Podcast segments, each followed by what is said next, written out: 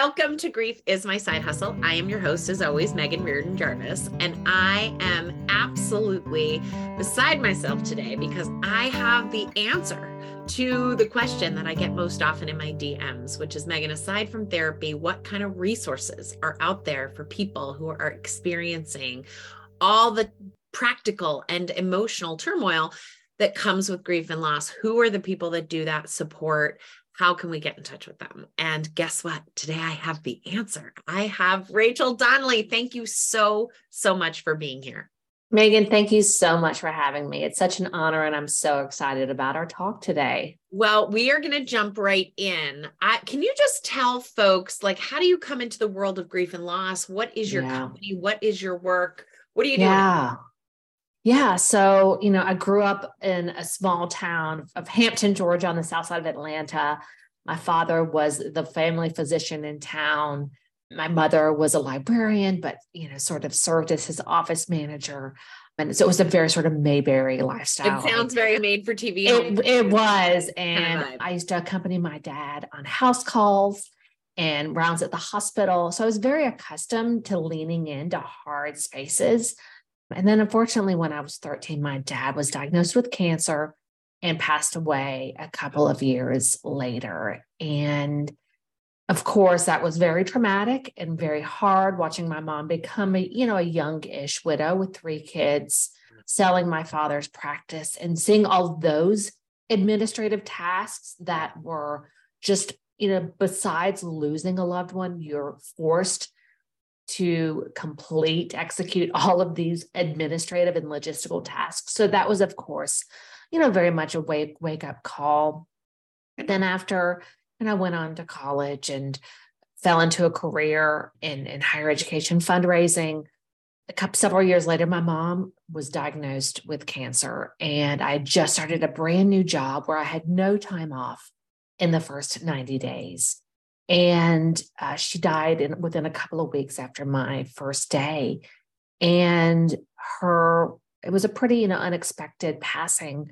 Mm. And I was left to take care of her brother, my uncle, who was in latter stages of Parkinson's disease. So now I was thrown into this, what I call a dumpster fire, of managing my parents' estate.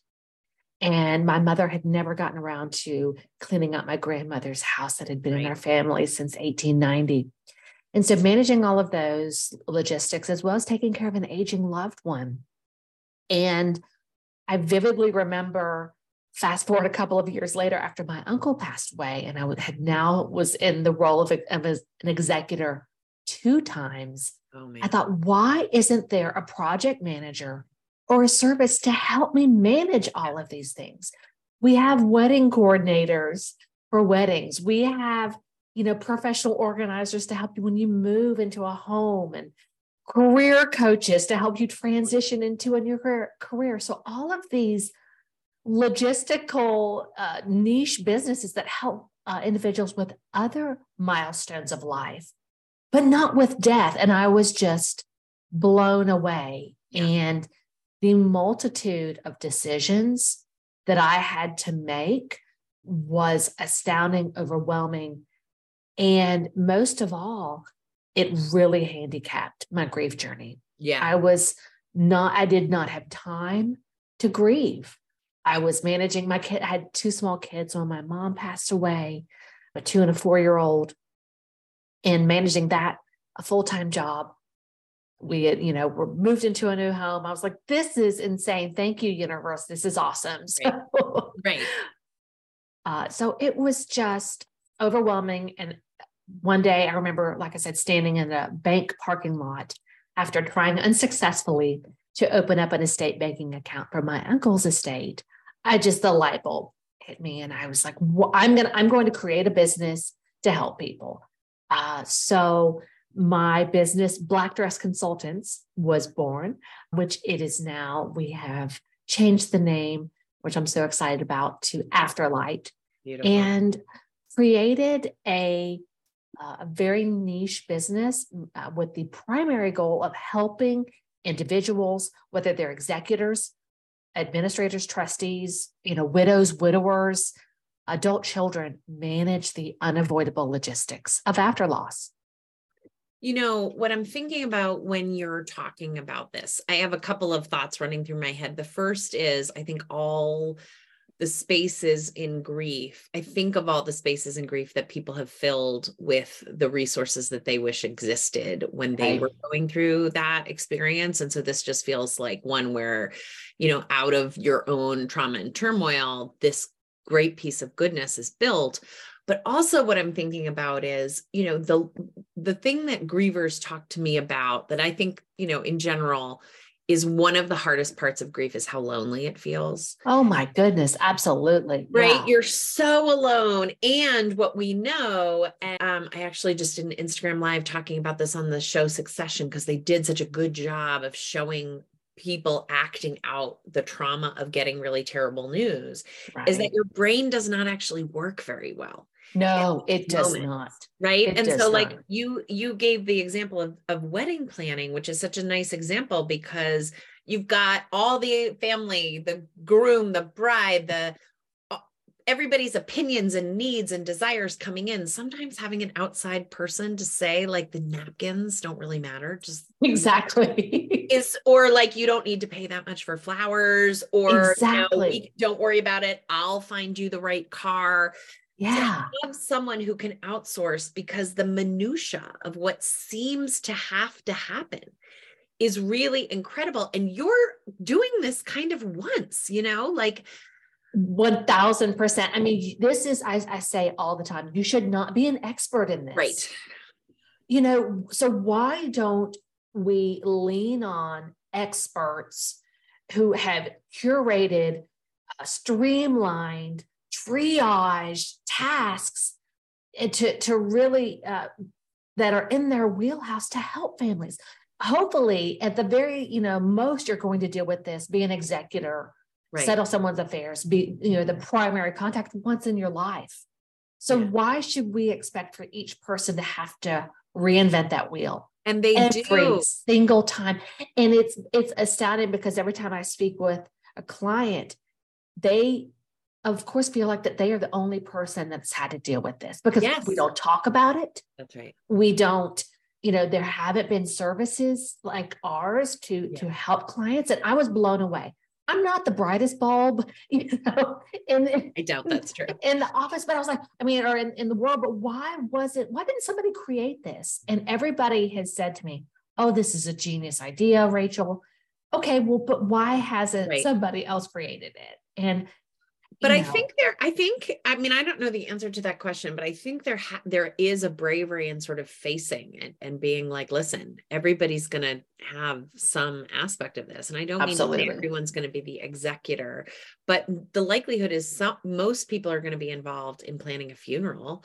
Most 100%. People are going to be involved in cleaning out someone's house. Most absolutely. I know from my own experience, my brother was the executor of my parents' estate.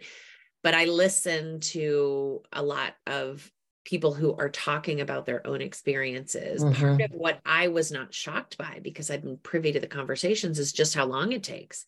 Oh my gosh. Yeah. How difficult it is that you think you're going into the bank to close an account. And this is probably one of 7 trips that you're taking, and you're going to be told you have the right form. And so it's very helpful to have someone say, I know it should be simple. It isn't.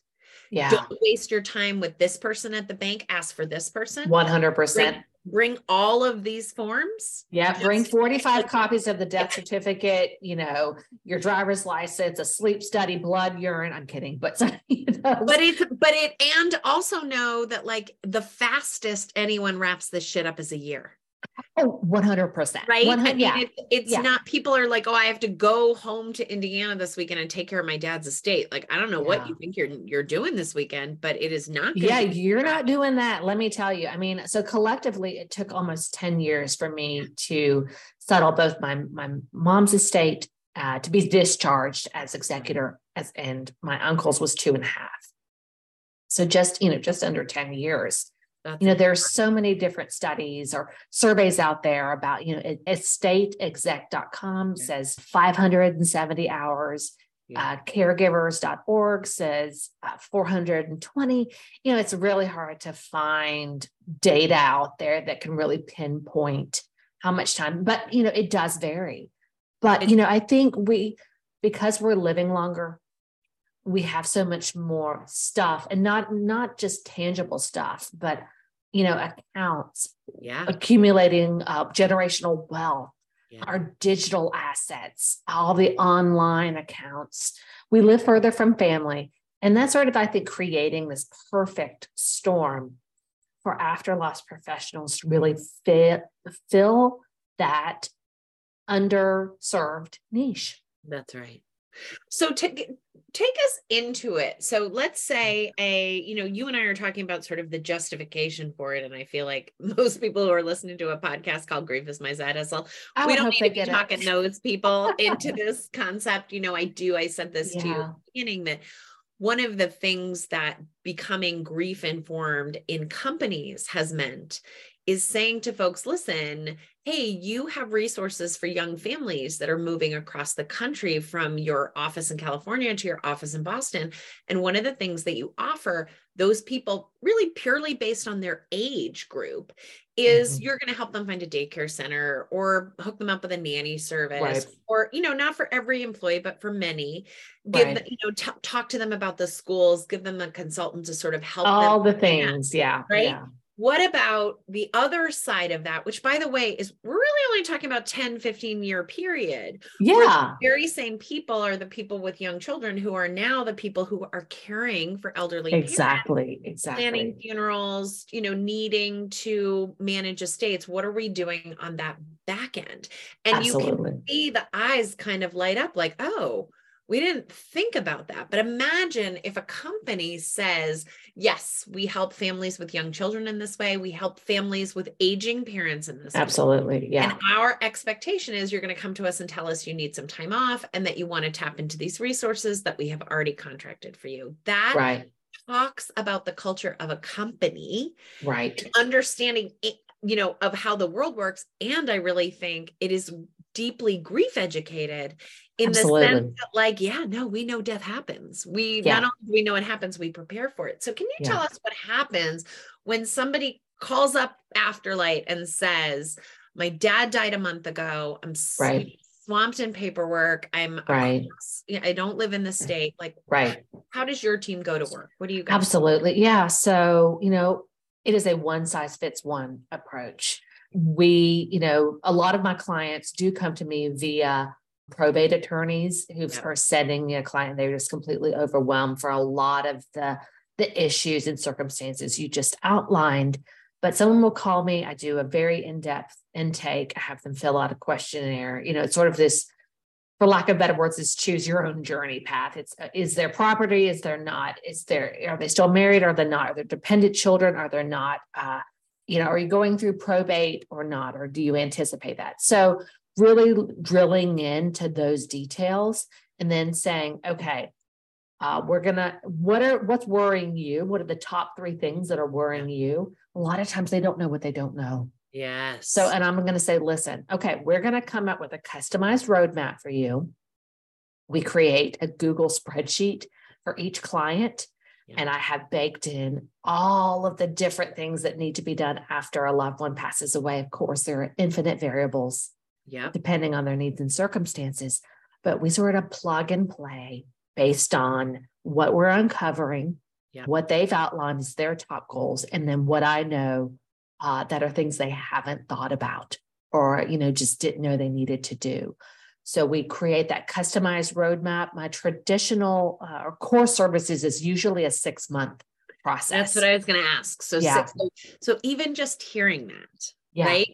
Like, what is normal for people to need? It's normal for people to need 6 months of outside expert support to get this done. That is what we're saying. People spend a year planning their wedding.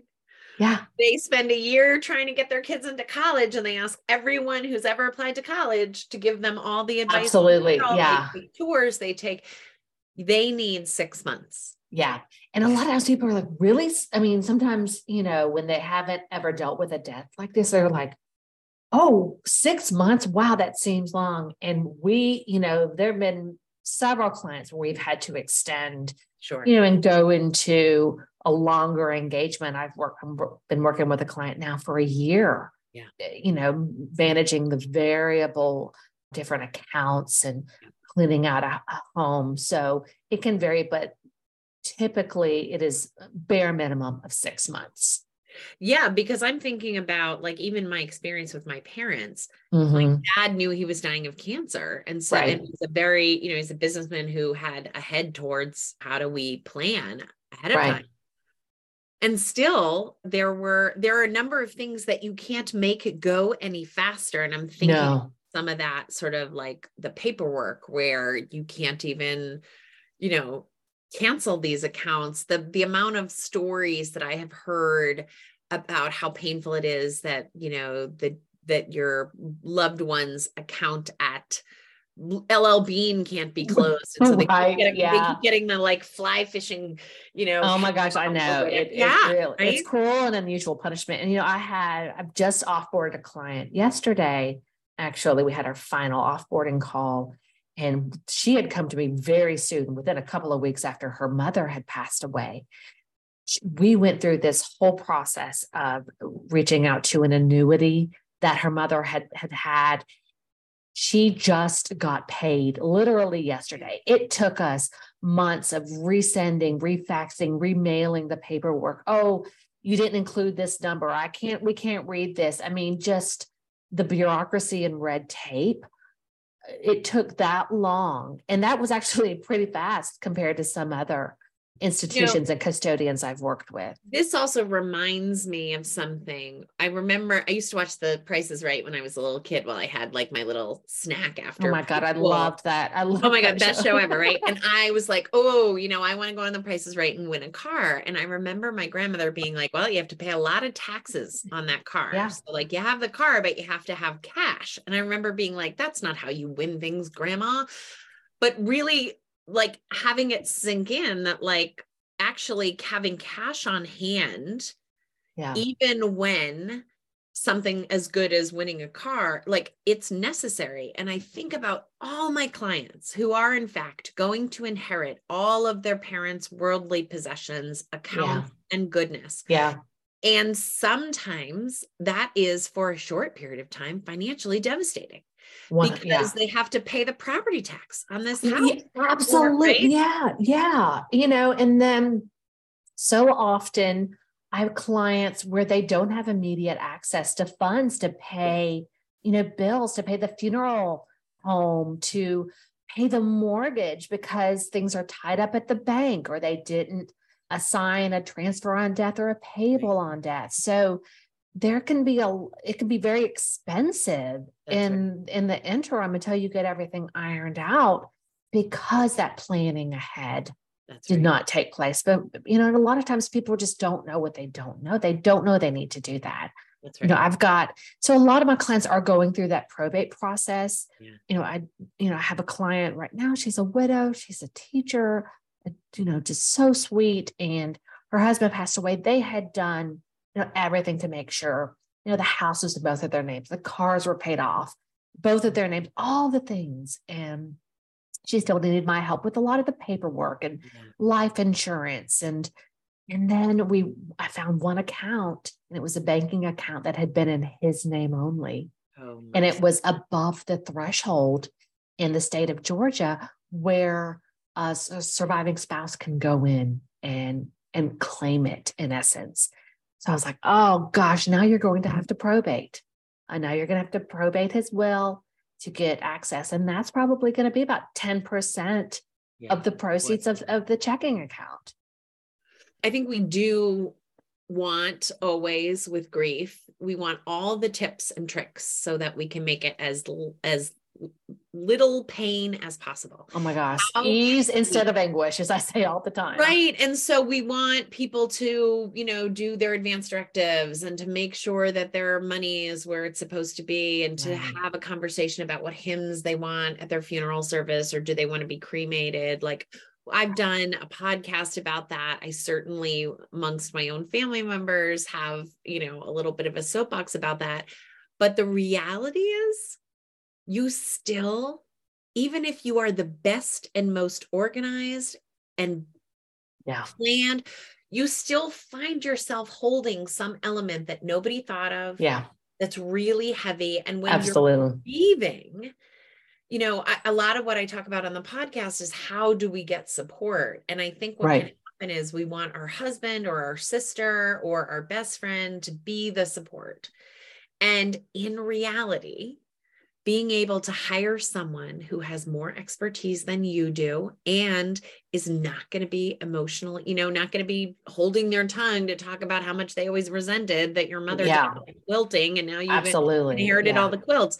To have an expert to sort of say, actually, here in the state, there's a pet rescue and you can give those quilts to a pet is the kind of concrete relief that grievers report to me as being like miraculous. Yeah.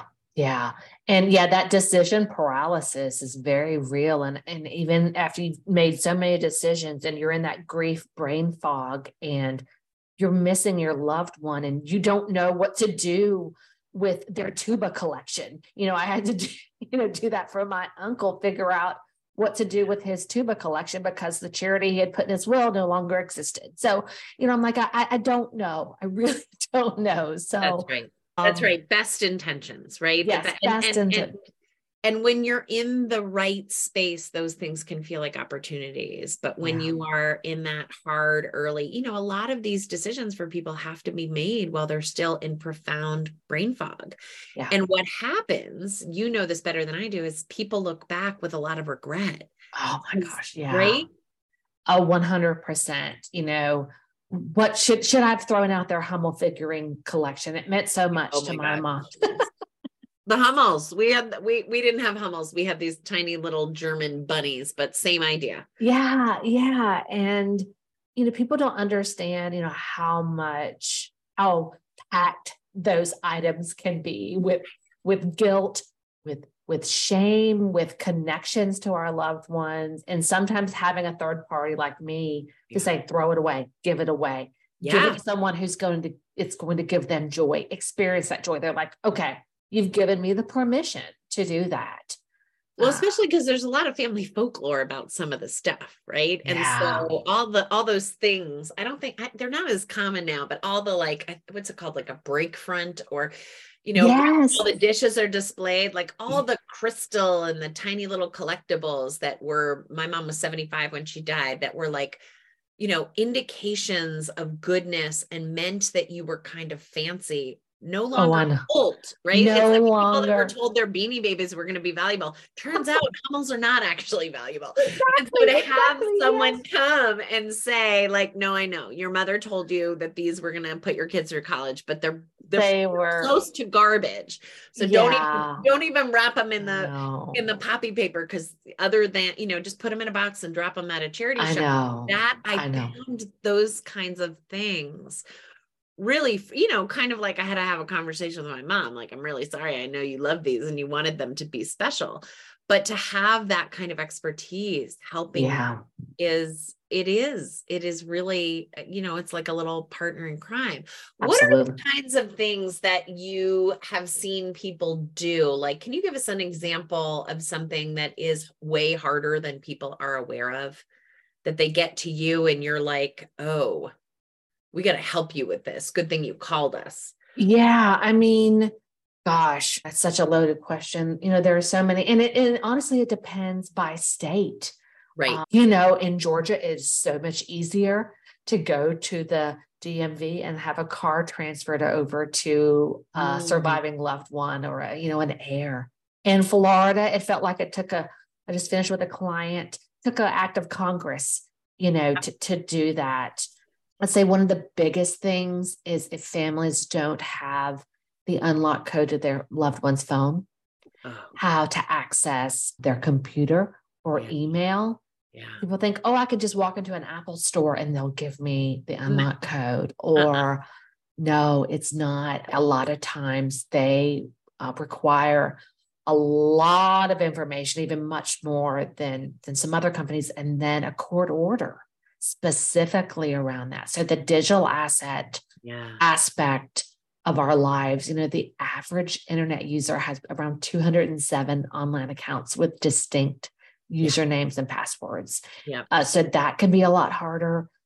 Things with exchange value, like airline miles, those can be extremely difficult to have transferred over. And some of the big airlines are like, Delta is the worst. I'm from Atlanta. I love Delta. I'm diehard Delta, but they are the worst when it comes to their airline points, handing them over to a loved one, their policy. So a lot of those things are, you know, so much harder, you know. And then probate, people just don't realize how long it can be, how difficult it can be, the number of hoops that you have to go through, the due diligence, you know, serving as a fiduciary where you were legally bound. Can you tell people what probate court is? I don't want to assume that everybody knows what that is. Yeah. You know, the process of probate, and I'm not an attorney. Yeah. The process of probate is, you know, proving a will, a valid will to a court, and then following those instructions, those wishes per that will. Yeah. If a will does not exist, then state law decides how a loved one's estate. In your estate, the simplest way I've heard it explained is what you owe and what you own is divided amongst surviving family members. Yeah. So if you don't make the decision, the state will do that for you. That's right. And it'll be a much, much longer, much more expensive, and much more. And the state takes money for that process, which is awesome. Yeah. And then, you know, attorneys, rightfully so, have to spend a lot more time and work to get, you know, that estate to a place where it can be distributed. So there are a lot more legal costs and it can be a very difficult process. People activate your, do they call you and ask before their loved one dies? Yeah. So about 65% of my clients are what I call after loss consulting. Yeah. Yeah. So that's strategic support after a loved one dies. About 35% are what I call legacy planning. And I've created the legacy building formula, which is trademarked. And it is a six-step process of walking clients through not only getting their documents organized, but being intentional and auditing all of their digital assets and assigning beneficiaries for those assets when available, and then walking them through what do you want to have happen to your body, what's important to you, how do you want your family to grieve you, personal property, who gets grandma's pie plate, right? So because though you're speaking of what things that can be harder is the amount of time that people spend fighting over items.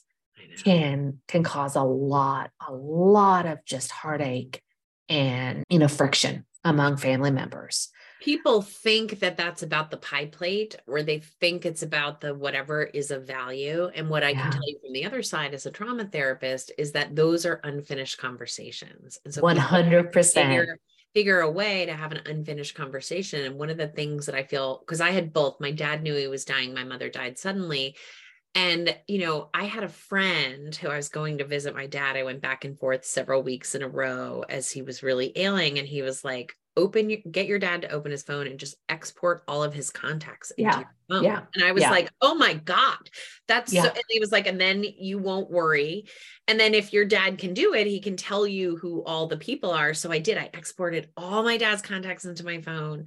Everything, all the information that I could get. And I can't even tell you the number of times I ended up needing what I had exported. Yeah. And I just was like, Dad, who is this person? And he's like, oh, that's a friend from college. Or like, that's a jerk from work. A jerk from work. I love it. So I had all that information. Whereas for my mom, she died suddenly. One of the things that was super sticky, my mom had jewelry that she really loved. I've talked about it on the podcast. It did have intrinsic value, but not like, you know, not the crown jewel. Not, you know, financial. Yeah. What I feel really sorry for her for is that she didn't get to decide You know, she didn't get to live her life into that conversation where she got to hand this thing to my niece and say, the reason I'm giving it to you is this. My sisters and I did what we could. There was no fighting. We didn't, you know, we were very gracious and that part was simple, but I think my dad found relief in having some of those conversations that my mom 100%. Just didn't get to have.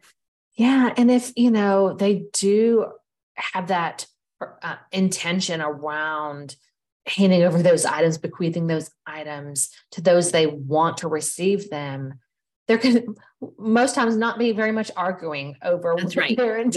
This is what Nana said. This is what, you know, love it or hate it. This is what she wanted. And, you know, and I tell a lot of people sometimes if they're older, they have jewelry that they want to give. And like, I don't wear it anymore. Go ahead and give it to those loved ones you want to receive it. Experience that joy of gifting that to them and seeing them wear it and enjoy it. Why wait till you're not here for somebody else to deal with and for you not to be able to experience that?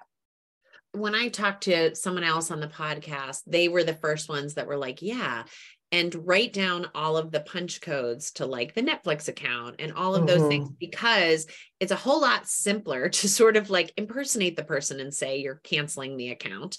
Then you have to go the death certificate way. And it felt like this was very useful information. The people at Netflix are not grief trained. So they don't care. They're not grief trained. No, they're not. They're like, I'm sorry, ma'am, I just can't help you. And so when you're in those early stages, or even, and I say early, you know, a year, 2, 3 years, to have to come into, to encounter someone who is not interested in being compassionate with you makes it all so much harder. I know. So are there other things that people have, when they come to you and you're going through the work, they're like, wow, I did not realize how hard this particular piece was going to be? Yeah. I mean, I had a client, Lisa, a year or two ago, and his brother had died tragically, and he was the executor. And we went round, he had gone round and round with the insurance, life insurance company.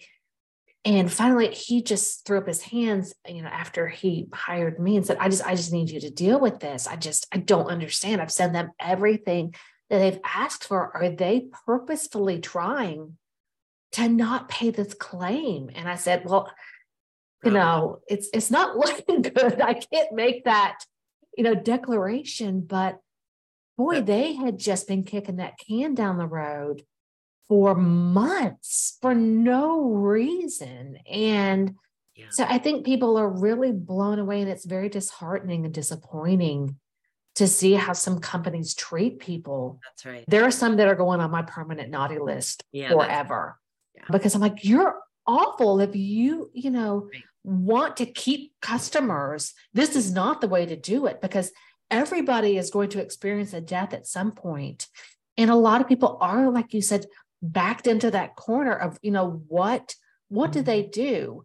You know, it is illegal to call and impersonate a decedent. I know it is. I should have said that. Don't do it. I know. No, exactly. But also maybe do it, but don't do it. But don't.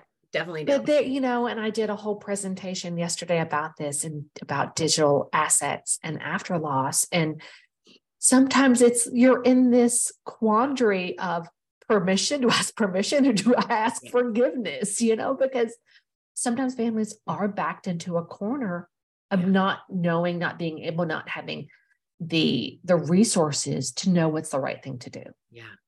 But it is also useful to hear, you know, there have been several articles in the past year that are widowers talking about how unbelievably impossible it was to deal with phone services. Oh my gosh. Yeah. Right. And so like, it's useful for us to just tell the truth out loud that in my office, and I'm sure for you, the contracts that you sign around a phone saying you will be alive and you will pay for them for 5 years, they don't care if you died.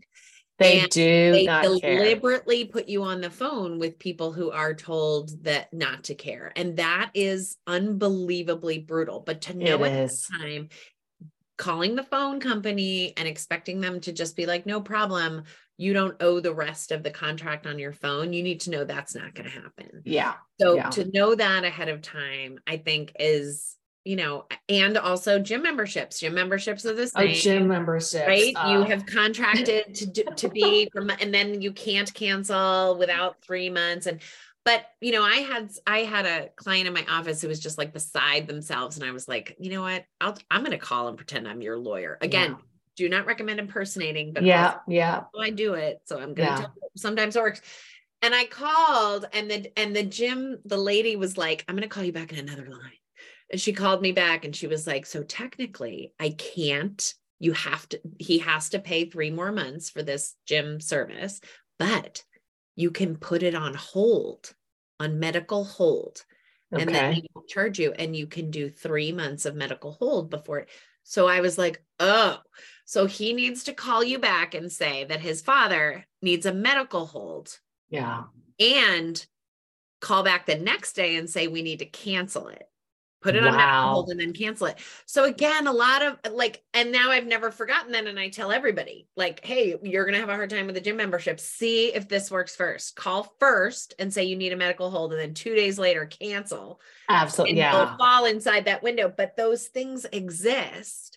And you only know them through experience. And your experience is, of course, going to be much broader across all the states than someone who is doing this for the first time in their, you know, absolutely. Yeah. And deep brief. Yeah. And, you know, that's why, you know, I'm creating a data bank of every single company that I speak with, or one of my team members speaks with, and we're writing, you know, what was the fax number? Was there an online, you know, a URL they could go to download the forms? What did they require? What was the process? How long did it take to really, to be able to not only have that information at hand, but to really see, okay, is this still valid? How much time is it really taking? And then to sort of, you know, have expectations for clients. Yeah. And then, you know, really, like I said, speed up that process, you know, when possible. So, you know, absolutely. And it's, you know, also why I co-created PALS, Professionals of After Loss Services, with 3 other business partners to create sort of the industry organization. Yeah. When we first found each other, I found 3 other women who had mirror businesses to mine. And it was sort of like finding, you know, your long lost twin. And our first order of business when we just started informally networking was, what do we call ourselves? And we came up with After Loss Professionals. Love it. And so created this industry organization with the one of our first goals was to create a proprietary innovative training program to teach other people how to become after loss professionals like us. Because this is a service that everybody is going to need. They just don't know they need it. And people deserve to have professionals who are trained, subscribe to a code of ethics, and are part of a community that share best practices, lift each other up, and, you know, will only just help more people know that education that we're here. I love that, because your field and my field are similar. You know, I'm a trauma therapist and I'm licensed in DC and Maryland, which means I need to know the rules of my profession in DC and Maryland. Right. But I have colleagues that are in California and Michigan and Minnesota, and to be able to sort of share our experiences, it elevates the wisdom for the whole field of trauma. Right. Right. Right. Say like, oh, I think we could do that over here, but we can't do that over there. And what you're offering each other in this really hard space is also support. Like, I have this hard client, and so I just want to speak to that for a second, because I think one of the things, you know, I'm part of a very large community of people who speak about grief, who provide, I mean, there's not a day that goes by that people don't ask me for concrete resources. And, you know, sometimes I'm like, I can't spend my moment today doing this, but here, can I connect you to those folks? I mean, I'm doing that because that's what I want. I want everybody to have the resources and the support. However, there is an ethos sometimes that all of that should be free, that it isn't that somehow we're capitalizing on death And, yeah. and so I just want to say, like, I really appreciate that you have created a business in the business world that has fees and is part of a helping profession. Right. Right. Because it's very important. I don't mean for the individual who's grieving. I would like everyone to donate all the services to that person so they don't have to worry about anything. Right. Right. For the world at large, to acknowledge that there is a whole space of life that we are not servicing or considering or doing. And look, that starts long before, you know, we don't deal with aging very well, but in general, and what you and I were talking about beforehand, because a lot of my work is with companies, to invite companies to say, hey, you can contract. Absolutely. With Afterlight services, you can contract with them. Yeah. And even if you never use our services, you're saying to your company at large, we know this, we know it's a really hard part of life, and we preemptively want you to know that we are going to support that for you. Yeah. And, you know, even if someone, an employee calls me for 30 minutes and as part of a 3-hour package or what have you, because that's some of the packages that companies have purchased with me, with Afterlight. And just call me and say, am I in the right? Am I doing the right thing? Right. Am I going in the right direction? Is this the right sequence or protocol? Can you steer me in the right direction? What should I worry about first? So what if it's just that 30 minutes? Yeah. That may help them and help shorten that time frame exponentially. You just, you know, you don't know. But, you know, people, you know, speaking of all the rage is the Chat GPT, and you cannot ask Chat GPT what to do with an E-Trade account after someone dies. You just can't. And you need that human.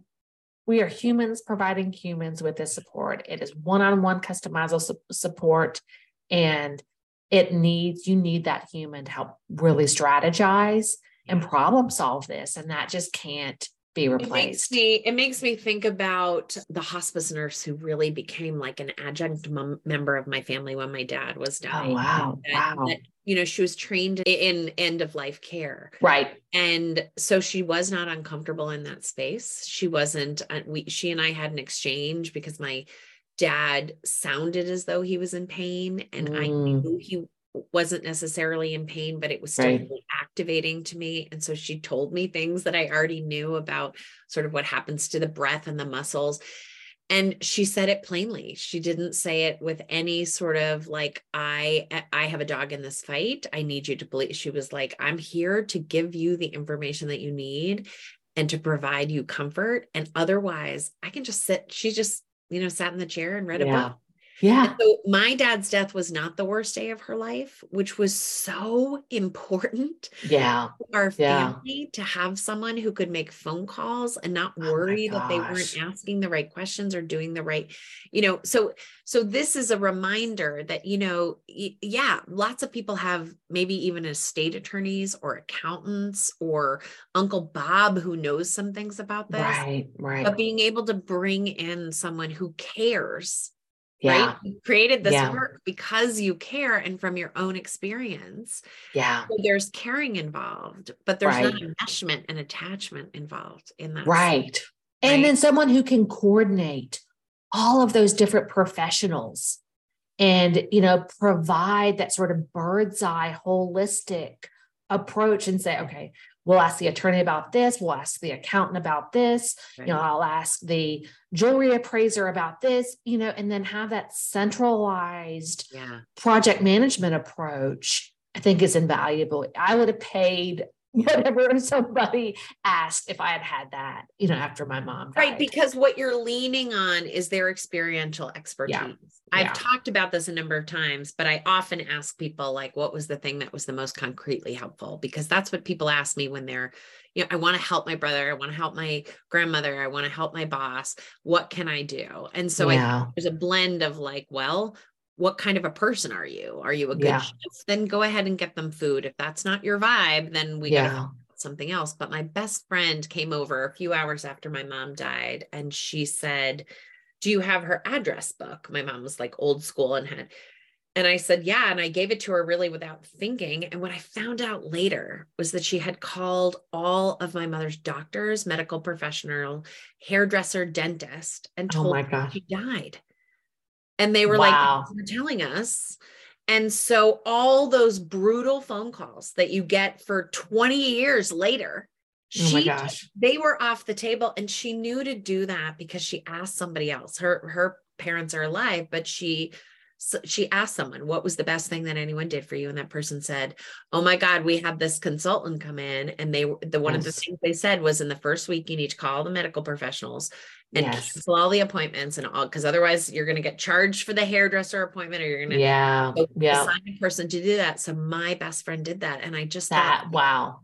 In a million years, it wouldn't have occurred to me, and I'll never forget it. And it's the thing that I often offer to other folks, you know. And I also ask, what was the hardest thing? For me, one of the hardest things was finding clothes for my children. Yeah. When my dad died, because it was, you know, the heat of the summer, and it wasn't bat mitzvah season. Like, it wasn't Christmas. It wasn't wedding season. Right. And so just finding clothes. And now because I mention that so often, people will send me, Amazon has like suits for sale for kids all year round. You know, I'm able to pass that information along. What I think about with Afterlight is you have that times hundreds.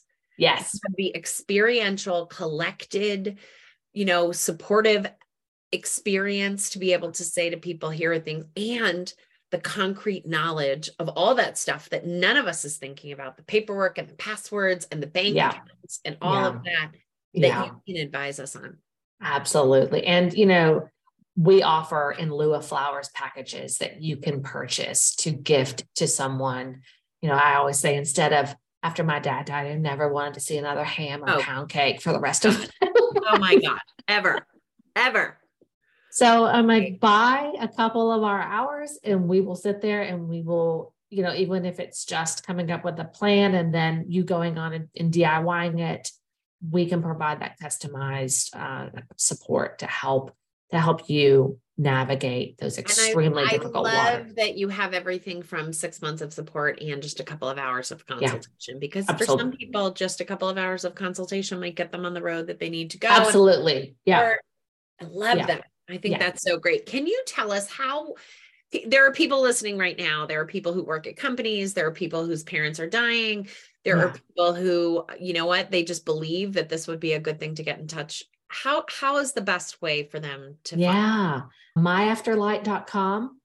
Okay. I'm on Instagram at myafterlight, on Facebook, Afterlight, on LinkedIn, on, you know, if you want to reach out to me there, you want to email me at rachel@myafterlight.com. There's so many different ways for you to reach out. We'll link all this so that all the things. Yep. Yes. We'll make sure, you know, reach out if you want to learn more about becoming an after-loss professional yourself. It sounds like your best friend. I mean, she's looking for a job. She's already done. I know. She's in public health. She's pretty savvy. Yeah. She's not the average bear. That's afterlosspros.com if you want to learn more about becoming an after-loss professional and joining that. So, and everything is linked, but we'll send you all the links. And I'm just so excited to be part of this community. It's such a supportive community, and we've got work to do, and I can't just wait to roll up my sleeves and just dive into this. I'm so grateful for this conversation. Like I said at the top, I'm so looking forward to it. And it does really, I love talking to people who are in their calling and doing work that they feel really passionate about. Yeah. And I just, you know, again, I wish I had known that this existed, because even though people were able to do it, you know, the idea of sort of lifting off some of the emotional intensity and having extra pairs of hands, just to me feels like, oh my gosh, what an incredible gift. So I've been thinking that there are probably people out there who could give this as a gift to grievers. Absolutely. Right? Yeah. Yeah. Death is hard enough. Yeah. Let Afterlight, you know, help the living with dying. That's what, you know, I like to say, we're helping the living deal with dying. That is beautiful. I'm so grateful for this conversation. Megan, thanks so much for having me. Thank you so much for being here.